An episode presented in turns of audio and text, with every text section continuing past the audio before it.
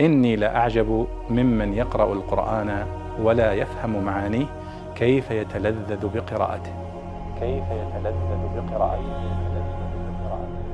بسم الله الرحمن الرحيم. حياكم الله. حساب آه، اسمه رحمة للعالمين يسأل عن قوله تعالى في سورة الكهف خالدين فيها لا يبغون عنها حولا. فيسأل عن معنى قوله تعالى حولا. فنقول أن معنى لا يبغون عنها حولا أي لا يبغون عنها انتقالا تحولا. وهذا من صفات الجنة. الله سبحانه وتعالى يذكر من صفات الجنة أن المقيمين فيها ونسأل الله أن يجعلنا جميعا منهم لا يريدون الانتقال منها. لماذا؟ لشدة النعيم.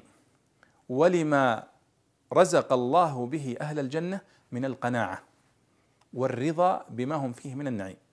حتى أنه لا يتمنى أحد منهم أن ينتقل من المكان الذي هو فيه علما أن الجنة درجات فلا شك أن الذي لو كان يعرف ويرى ما, ما فيه الآخرين من النعيم لتمنى أن ينتقل إليه، لكن الله رزق أهل الجنة من القناعة والرضا بما هم فيه حتى أنه لا يتمنى أحد منهم أن ينتقل من المكان الذي هو فيه.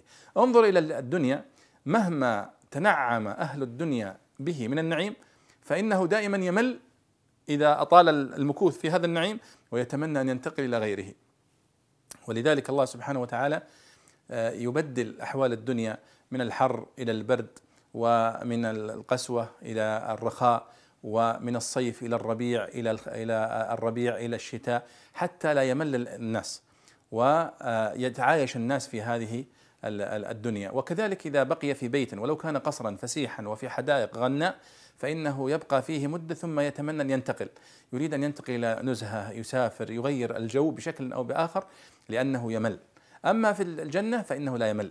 ولذلك وصف الله سبحانه وتعالى نعيم أهل الجنة بأنهم لا يبغون عنه حولا ولا انتقالا آه، لما رزقهم الله من القناعة والرضا بما هم فيه من النعيم. نسأل الله أن يجعلنا جميعا من أهل الجنة. الله أعلم.